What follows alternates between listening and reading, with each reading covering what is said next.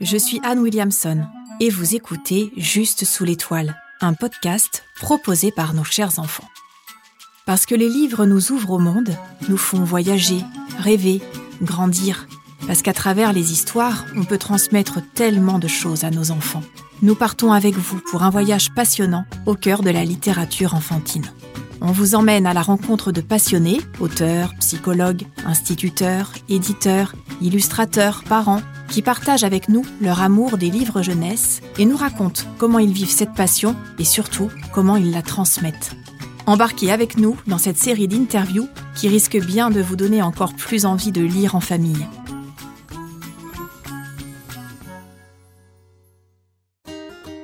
Bonjour, je suis Céline Ferrari et cette semaine, je reçois Pierre Bertrand. Pierre Bertrand cumule les casquettes de conteur et d'auteur jeunesse, et si son nom ne vous est pas familier, celui de son personnage phare ne vous aura pas échappé. Cornebidouille.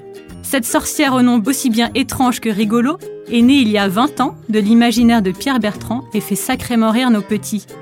L'humour y est bien présent, mais en creux, on parle aussi du fait d'affronter ses peurs d'enfant, et c'est ce dont on va parler avec vous, Pierre. Bonjour Pierre. Bonjour. Merci d'accepter notre invitation. Merci à vous. Et avant de parler du succès de Cornebidouille, j'ai envie de vous replonger dans votre propre enfance. Est-ce que vous pouvez me, partager un de vos souvenirs euh, petits liés à la lecture? En fait, il y, avait, il y avait assez peu de livres euh, à la maison, mais je sais que le premier album, je crois, qui est arrivé à la maison, c'était Tintin.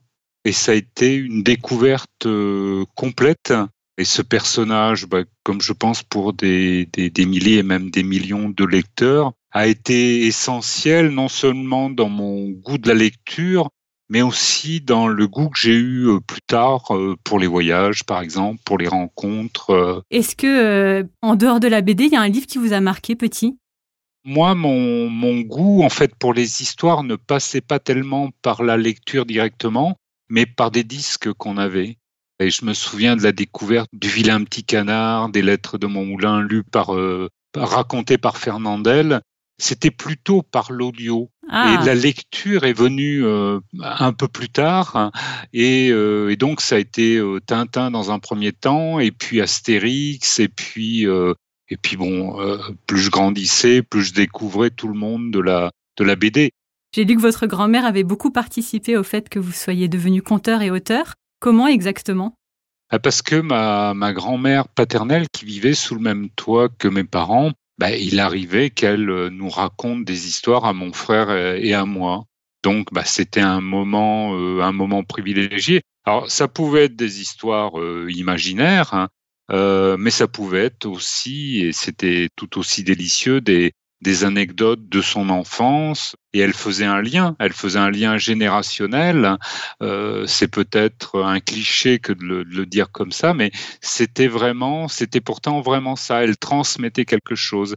Elle transmettait quelque chose d'un imaginaire, des histoires qu'elle connaissait, hein, des histoires classiques comme, euh, je sais pas moi, le petit poussé ou le petit chaperon rouge, mais elle transmettait aussi son vécu euh, euh, d'enfant, de jeune fille, euh, et c'était un moment très privilégié avec elle. Encore une fois, c'était dans les années 60, on avait très peu de livres à la maison. C'était une transmission orale et je pense que cette transmission orale a participé grandement après à mon désir d'être conteur. En effet, le conte, c'est vraiment l'art de la transmission à l'oral. Vous pouvez nous expliquer euh, comment vous êtes devenu conteur?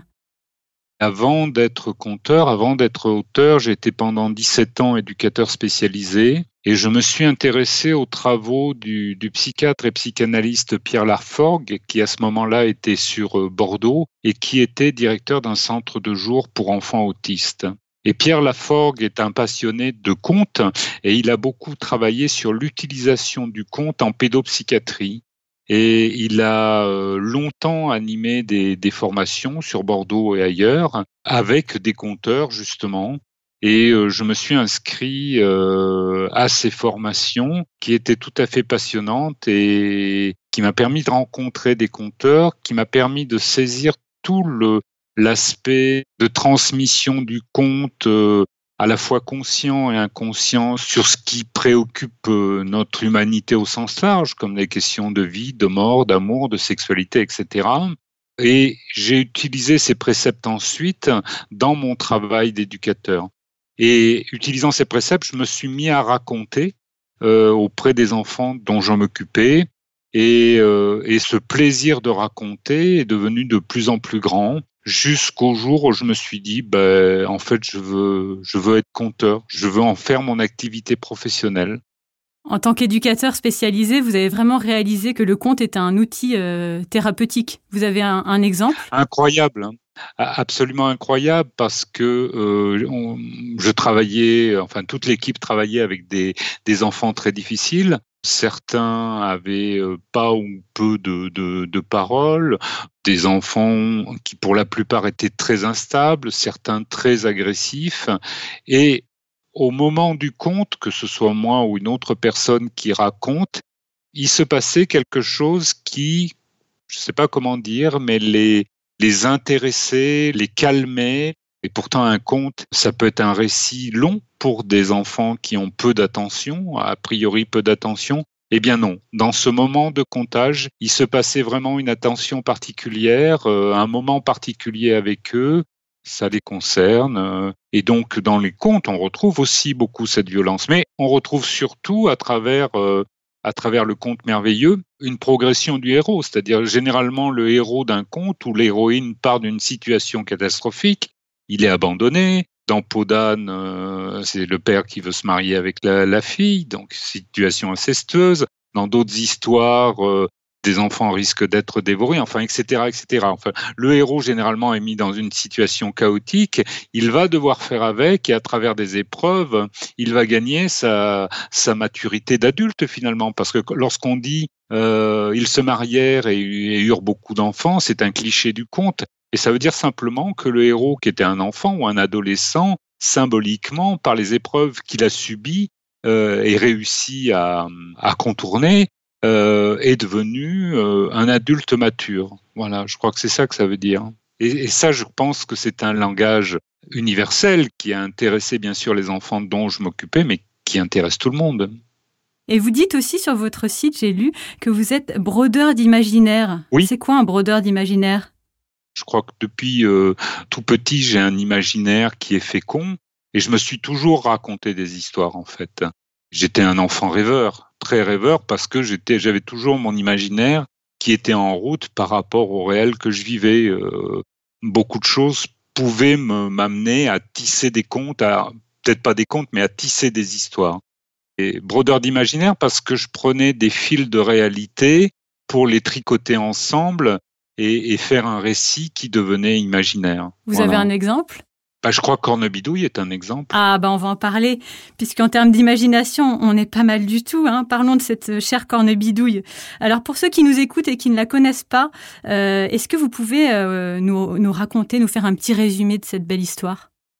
Oui, Cornebidouille, bah, c'est euh, c'est un personnage d'une sorcière qui est confronté à un petit garçon, lequel ne veut pas manger sa soupe et subit la pression de, de sa famille qui lui dit, notamment son père, qui lui dit, bah, si tu ne manges pas ta soupe, la sorcière Cornebidouille viendra te voir, elle te fera tellement peur que, que bah, tu la mangeras, ta soupe, et tu passeras certainement un mauvais euh, quart d'heure euh, avec elle. Et le, Pierre, le petit garçon, dit à son père, mais j'y crois pas aux sorcières, et son père l'expédie dans la chambre.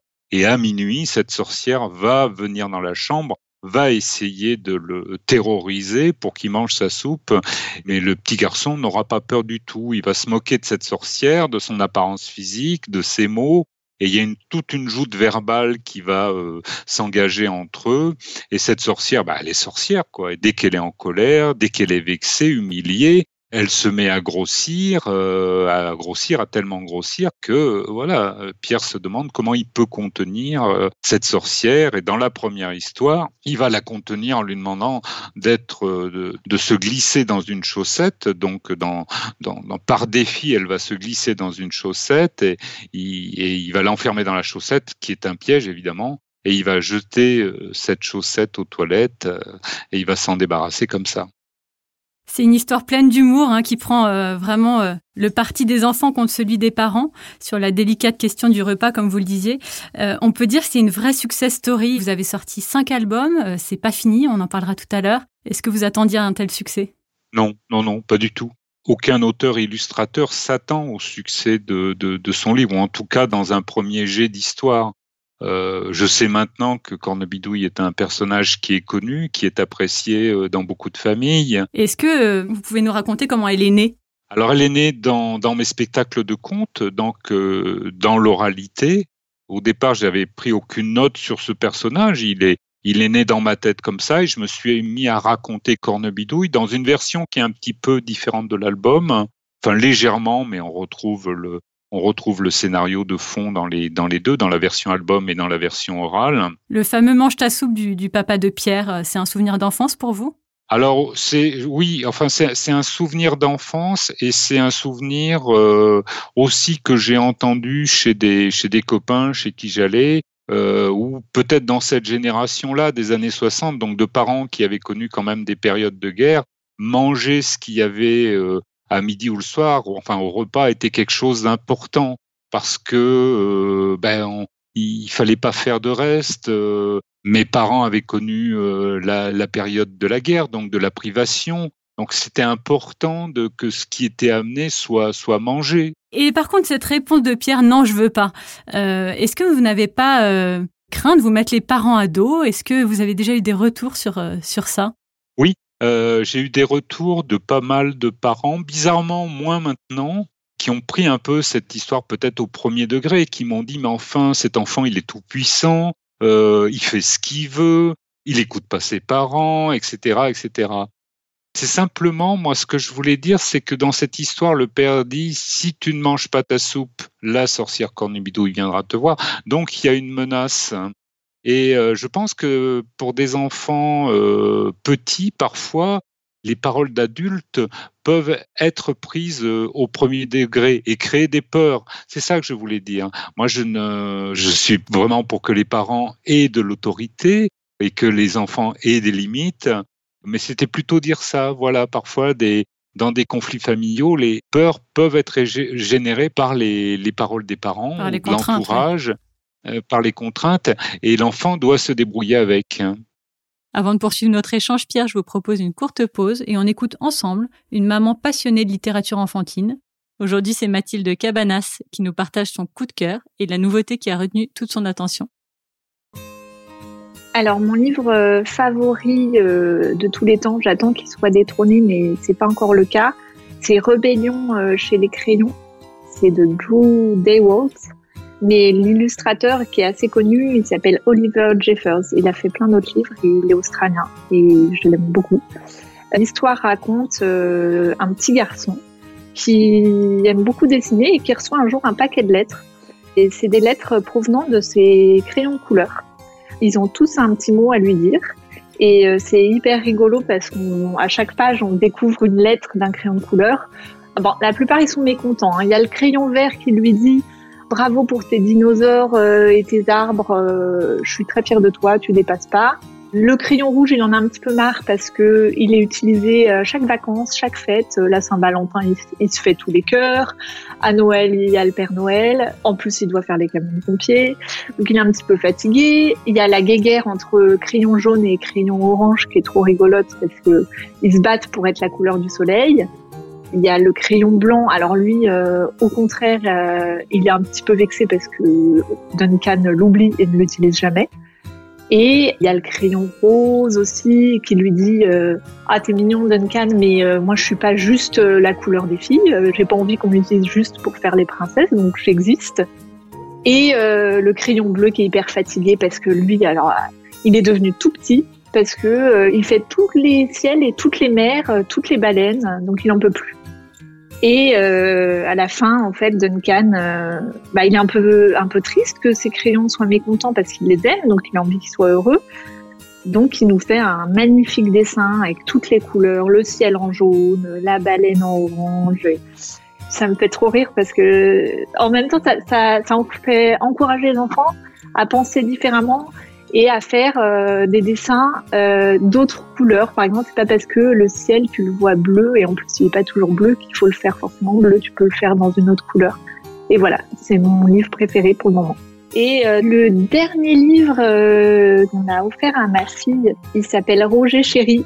C'est un gros bonhomme orange avec un gros slip euh, noir et un petit chat sur la tête. C'est de Magali Lehuche que j'aime infiniment. Je crois que c'est mon illustratrice préférée, qui m'a beaucoup intriguée euh, dès la couverture. Et donc, notre Roger Chéri euh, fait sa petite journée euh, comme à son habitude. Et là, il dit Waouh, quelle belle journée Il regarde le soleil et il dit Ah, mais mon Dieu, tu es magnifique, soleil. J'ai trop envie d'être toi, de te ressembler, d'être chaud, d'être beau, d'être rayonnant comme toi. Donc le soleil lui dit ok bah vas-y on échange de place donc il devient le soleil et là il dit oh c'est pas possible je tout enfin je peux plus être le soleil c'est trop dur je crève de chaud et euh, en fait, il va continuer son petit périple. Euh, et au fur et à mesure, il va rencontrer des d'autres éléments et d'autres animaux. Donc à la fin, il se dit mais j'ai essayé d'être tout le monde et ça ne va pas quoi. Et en fait, son chat euh, qui l'a accompagné durant tout son périple lui dit mais écoute Roger, moi je t'aime comme t'es, presque comme t'es, c'est très bien. Il se dit ah mais oui, je, vais rester comme je suis finalement, je suis pas si mal. Et du coup, euh, c'est tout simple comme histoire, mais les illustrations sont euh, vraiment euh, géniales et ça apprend vraiment à dire finalement tout le monde a des défauts et il suffit de s'accepter quoi. Donc j'aime beaucoup le thème de ce livre. Nous sommes de retour avec Pierre. Je voudrais aborder avec vous deux aspects forts de votre livre, l'humour et la peur. Ça peut sembler étonnant comme association, c'est euh, quelque chose qui vous caractérise puisque dans la plupart de vos œuvres, on retrouve ces deux aspects. Alors oui, je pense que c'est euh, c'est une dimension dans que ce soit Cornebidouille ou d'autres livres que j'ai écrits qui revient dans pratiquement tous mes albums, bah, sachant que le, les peurs, on en a tous, peut-être encore plus quand on est enfant, et que l'humour euh, vient là pour mettre de la distance pour contourner l'adversité, pour contourner l'angoisse, pour euh, essayer de, de, mettre, oui, de mettre la peur euh, à distance euh, par les mots. Oui, de dédramatiser. Ouais, dédramatiser. Et puis c'est aussi pour dire aux enfants et aux, et aux parents, ben voilà, on, on, est dans un récit imaginaire, et même si sur le fond ça dit quelque chose peut-être qui nous concerne tous, essayons d'en rire, voilà, et de le mettre à distance. Et vous, petit, vous aviez des peurs? Oui, oui, oui. Ah ben moi j'étais euh, j'étais un enfant qui avait très peur la nuit. J'ai eu des périodes de, de cauchemars euh, assez tard. Et je crois qu'Ornebidouille est né aussi de, de ces peurs euh, nocturnes. Je me souviens de cauchemars où je rêvais d'un personnage justement qui arrivait dans ma chambre et, et qui me terrorisait, qui me réveillait dans la nuit. Je pense que Cornebidouille aussi est né dans ces, dans ces cauchemars. Est-ce que vous pensez que l'humour peut permettre aux enfants justement d'affronter leurs peurs? Oui, bien sûr. Rire euh, a quelque chose d'expiatoire. Rien qu'au niveau énergie, rire fait du bien. On se vide de quelque chose. On met en dehors de soi par le rire et par les mots quelque chose qui auparavant pouvait être une tension, bah justement une peur, euh, une crainte et le rire vient faire imploser ou plutôt exploser tout ça dans un mouvement de joie. Et je peux vous dire que vous faites rire. Hein. Moi, mon fils n'a jamais autant ri qu'avec vos livres et surtout avec tous les noms d'oiseaux, les insultes euh, de Pierre envers la sorcière, puis du bec de toilette, fessu du popotin, euh, le nez plein de vers de terre. C'est quoi votre préféré? Ah, plus du bec des toilettes, j'aime bien. Hein. j'aime bien fessu du popotin aussi. Je... Hum, oh, vous les aimez tous, j'imagine. Ils ont été choisis. Euh.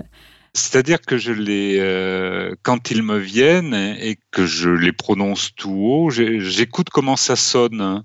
Et au départ, c'est un plaisir purement musical en fait. Et, quand il me semble que ça sonne bien, ben, je le garde. Oui, vous me parliez même d'un swing. Oui, oui, oui. Ben, je crois que dans Cornebidouille, mais dans d'autres albums aussi, il y a, y a, un rythme. Il y a des rimes, il y a beaucoup de rimes, ça j'aime bien. Et cet ensemble-là fait une petite musique. Et je crois que cette, euh, cette petite musique-là, cette mélodie, donne aussi à l'enfant, en dehors peut-être d'un sens plus profond, elle donne à l'enfant, euh, elle, lui donne, je pense, le goût de l'histoire et le goût de la lecture. Lecteur adulte, moi, ce qui m'impressionne chez un, bon écrivain, c'est aussi sa petite musique personnelle, c'est-à-dire le fond et la forme. Et est-ce que vous, vous testez ces formules auprès des petits pour euh, les choisir et les, les inscrire dans votre Oui, oui, ben, euh, certains, ben, évidemment pour le premier Cornebidouille, certains des faux gros mots qui existent dans le premier album, je les avais déjà, comment dire, euh, tester entre guillemets dans mes dans mes spectacles de contes. Donc je voyais bien que ça les faisait rire, c'est sûr. On oscille toujours entre humour et peur. Je reviens sur le thème de la peur. Dans les classiques de littérature jeunesse, il y a des choses affreuses. Hein. Je pense au conte de Podane, d'Ansel et Gretel. En tant que parent, on peut avoir envie de, ou en tout cas d'avoir le réflexe de vouloir protéger son enfant et lui éviter ces récits. Selon vous, pourquoi ces histoires plaisent tout de même et surtout à quoi servent-elles? Je pense déjà que euh, les récits imaginaires avec des choses qui font peur permettent déjà euh, à l'enfant de euh, trouver des mots sur des peurs qui n'arrivent pas forcément à exprimer oralement, verbalement. Et après, dans le conte merveilleux, pas dans tous les contes merveilleux, mais dans la plupart des contes, bah, généralement, ça se finit bien. Ça veut dire qu'un héros ou une héroïne confrontée à ses peurs, c'est un peu ce que je disais tout à l'heure, va finalement s'en sortir par la malice, par le courage, euh, par des épreuves et va gagner euh, en maturité. Donc ça donne, euh, je pense, à l'enfant un message très positif. Ça lui dit, ben voilà, la vie, c'est pas simple. On est tous confrontés à des difficultés plus ou moins grandes, mais on a aussi tous les capacités de euh, s'en sortir et à travers ces difficultés, bah, d'être plus fort finalement, d'être plus mature. Et il y a le fameux Il était une fois. Oui, c'est un code. Hein. Euh, il était une fois, c'était pour dire à l'enfant attention, je te raconte quelque chose, mais ce quelque chose n'est pas du réel de maintenant, Hein. C'était il y a quelques années. Euh, c'est très vague. Il était une fois, mais ça renvoie. C'est même pas il y a quelques années. C'est il y a 100 ou 200 ou 300 ans peut-être. Hein. C'est plus maintenant. Donc, euh, je te raconte un récit qui s'est déjà passé, qui ne concerne pas euh, notre actualité de, maintenant. Même si les peurs qui sont représentées dans, dans ce conte sont universelles et te concernent aussi. C'est comme un filtre en fait. Hein les peurs de l'enfant, euh, elles sont, elles peuvent être bien réelles, bien actuelles, euh, mais le récit, lui, euh, les met à distance. Hein. Il dit, il, décolle en fait le récit de la problématique de l'enfant, tout en concernant l'enfant. Je voudrais enchaîner avec le thème de l'illustration. Vous avez rencontré Magali Bognol, vous parlez d'un travail à quatre mains. Comment ça se passe avec l'illustratrice? Déjà, c'était une rencontre singulière parce que euh, je n'aspirais pas, enfin pas à ce moment-là en tout cas, à être auteur jeunesse. Et j'ai rencontré Magali sur un, salon du livre à côté de Limoges où moi j'étais invité, je démarrais mon, mon activité de conteur professionnel, j'étais invité pour, euh, pour donner un spectacle de conte. Et le soir à l'hôtel, au repas, euh, je me suis retrouvé face à Magali que je connaissais pas du tout et qui m'a demandé ben, qu'est-ce que tu racontes, etc. Et donc je, lui ai raconté Cornebidouille, hein, qui n'existait à l'époque que sous la forme d'histoire, enfin d'histoire orale. Et euh, elle m'a dit mais t'as jamais pensé en faire un livre? Ben, Je dis non, mais mais chiche après tout. Et donc je, je lui ai écrit l'histoire telle que je la racontais. Elle a commencé à faire quelques croquis, elle les a soumis à l'éditeur, donc l'école des loisirs. Et l'école des loisirs a dit, eh ben, OK, on fait ce livre. Et Magali m'a dit, euh, ben on va travailler ensemble, mais habituellement les auteurs et les illustrateurs travaillent pas euh, ensemble. Je dis ah bon? Mais moi, elle me dit, j'aimerais bien qu'on se retrouve et qu'on travaille autour de cette histoire. Et, donc, ça a été effectivement un, travail euh, à quatre mains et pas seulement le dessin pour Magali et le texte pour moi. Alors moi, je suis, très mauvais en dessin, donc je, je me mêle pas des dessins de Magali. Mais par contre, Magali pouvait euh, est intervenue dans mon histoire pour me dire ben là le scénario on pourrait peut-être euh, remplacer telle chose par euh, et elle m'a aidé aussi dans l'adaptation en album et elle avait déjà une, petite expérience puisqu'elle avait je pense qu'à l'époque elle avait déjà édité de elle avait fait paraître deux ou trois livres de, de son cru. Pour clôturer Pierre la question qu'on se pose tous est-ce que Cornebidouille aura une suite? Il se trouve, euh, puisqu'on est dans l'univers des podcasts, que j'ai enregistré cinq histoires inédites euh, de Cornebidouille en podcast, hein, donc, qui sont sur le site de l'école euh, des loisirs. Et parmi ces histoires, je traite de l'enfance de, de Cornebidouille, c'est-à-dire comment Cornebidouille est devenue, elle qui était une princesse adorable, est devenue une abominable sorcière. Et j'ai adapté récemment cette histoire euh, du podcast à une écriture pour album. Et euh, bah, ça plaît, l'histoire plaît beaucoup à Magali, elle plaît beaucoup aussi à l'école des loisirs. Donc, je pense que ça sera euh, une parution d'album certainement pour 2022. Et elle devrait bien nous plaire alors. En tous les cas, en tous les cas, Magali est en train de d'activer ses pinceaux. Voilà. Très bien, merci. Et en effet, sur le, le podcast, je crois bien que c'est le petit de Clémentine Gallet qui a oui, prêté Pablo, sa voix. Oui, oui, oui. Bah, qui fait Pierre, petit garçon. Pour clôturer cet échange, Pierre, on a voulu laisser la parole aux enfants Oui. qui ont quelques questions à vous poser. Oui, avec plaisir.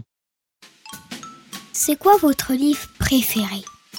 Alors, mon livre préféré quand j'étais petit, euh, c'était, euh, je parlais de Tintin tout à l'heure, c'était Tintin et les bijoux de la Castafiore et la confrontation entre, entre le capitaine Haddock et la Castafiore. J'aimais beaucoup, j'ai toujours beaucoup aimé cet album. Quel est le livre qui vous fait rire? Euh, bah, il y en a, il y en a beaucoup. Euh, Astérix m'a toujours fait euh, beaucoup rire. Le personnage d'O- d'Obélix, j'ai toujours beaucoup aimé Obélix parce qu'il a quelque chose de tendre, de naïf, de drôle. euh, voilà, qui, il est énorme. Il peut être très fort et faire beaucoup de dégâts, mais il peut être très délicat aussi. Et euh, je trouve que c'est un super personnage. Et j'aimerais bien savoir le livre que vous trouvez touchant. Il y en a un, c'est un livre que je trouve très touchant qui s'appelle Je serai euh, funambule comme papa de Frédéric Ster. C'est un album qui est paru maintenant il y a 20 ou 25 ans. C'est l'histoire d'un petit ours qui, euh, son papa veut qu'il soit funambule alors que ce petit ours, lui, il veut être clown et ça, pose des problèmes avec son papa. C'est un livre très délicat, très touchant, très sensible. Et si tu le connais pas, je te le conseille vivement. Et comment vous faites pour choisir un livre? Je me laisse faire par euh, mon intuition souvent, c'est-à-dire que je vois un livre, euh, je sais pas, c'est un peu comme si le livre m'appelait, comme s'il me disait euh, Pierre viens par là ou comme s'il me prenait euh, par le bout de l'oreille ou, ou je sais pas par le bout des yeux et qui me disait lis-moi. Je, je me fie beaucoup à mon intuition. Vous aviez peur de qui quand vous étiez petit? Si on parle de personnage, le personnage qui m'a fait énormément peur quand j'étais petit, euh, dès que je l'ai vu au cinéma, c'était le personnage de la méchante reine dans Blanche-Neige. Et je crois qu'elle, elle m'a vraiment donné des cauchemars. Sa transformation euh, physique euh, m'avait impressionné au cinéma. Première fois que j'ai dû voir ça, je devais avoir 6 ou 7 ans peut-être. Et amplifié par, parce qu'on n'allait pas beaucoup au cinéma à l'époque, euh, amplifié par un grand écran, ça m'a ça m'avait fait vraiment très très peur. Mais Pierre, dans Cornabidou, c'était vous quand vous étiez petit? Ah oui, euh, un petit peu parce que des fois je faisais des des histoires à table. Alors pas tellement avec la soupe, mais j'aimais pas le chou-fleur, je trouvais que ça sentait mauvais, j'aimais pas les épinards, je trouvais que c'était gluant, j'aimais pas les haricots verts, euh, des fois le poisson parce qu'il y avait des arêtes. Il y avait un personnage sur la place où on habitait qui était une, femme, une vieille femme euh, qui aimait pour les enfants et on lui rendait bien d'ailleurs et qu'on appelait Pétofer. On l'a surnommé Pétofer, mais je me souviens pas, je sais pas quel était son prénom exactement et, des fois les gens disaient euh, ah, si tu fais ceci ou tu fais cela, tu verras Pétofer. euh, elle viendra te voir dans la nuit. Et, euh, et moi qui étais déjà un froussard la nuit, on habitait une vieille maison. Dès que j'entendais un petit bruit, je croyais que c'était c'était Pétofer qui arrivait dans ma chambre et, et je me cachais sous mes couvertures. Cornobi 2, il y a un deuxième nom. Merci beaucoup. Moi, c'est amusant, ça me vient maintenant, mais sur Tintin, euh, c'est drôle que vous ayez cette euh, passion pour Tintin, parce que je pense euh, à tous les jurons du capitaine Haddock, euh, qui sont quand même très mythiques et qui peuvent peut-être oui, faire oui, penser oui, a- à... il y a- il y a- j'y ai pensé plusieurs fois. Je crois qu'il y a une, filiation. euh, en tous les cas, euh, au début, ça a été inconscient, mais j'en ai pris conscience après. Moi, qui adore les jurons du capitaine Haddock, hein, je pense qu'il y a une transmission aussi de ce côté-là. Le capitaine Haddock est pour moi un personnage qui a marqué mon enfance et mon adolescence. Merci beaucoup Pierre d'avoir participé à notre podcast Juste sous l'étoile. C'était un plaisir d'en savoir plus sur le père de Cornebidouille, de pouvoir jongler entre humour et peur des enfants avec vous. Sachez que Cornebidouille fait partie de notre sélection de livres à enregistrer dans les studios Nos Chers Enfants et que sans surprise, il rencontre un vif succès. En tout cas, on vous souhaite de belles choses pour la suite, notamment sur les routes de France, puisque vous intervenez auprès des petits. Merci à vous et merci aux enfants. Et vous, chères auditrices et auditeurs, nous vous donnons rendez-vous dans le prochain épisode aux côtés de Marie-Claire Brulet, psychothérapeute, auteure et enseignante, avec qui nous parlerons de l'importance de raconter des histoires aux tout petits. Merci d'avoir écouté Juste sous l'étoile. Pour nous aider à grandir, et si vous avez aimé cet épisode, partagez-le et faites briller les étoiles sur l'application Apple Podcast. Ce podcast a été imaginé par nos chers enfants et produit et réalisé par Men at.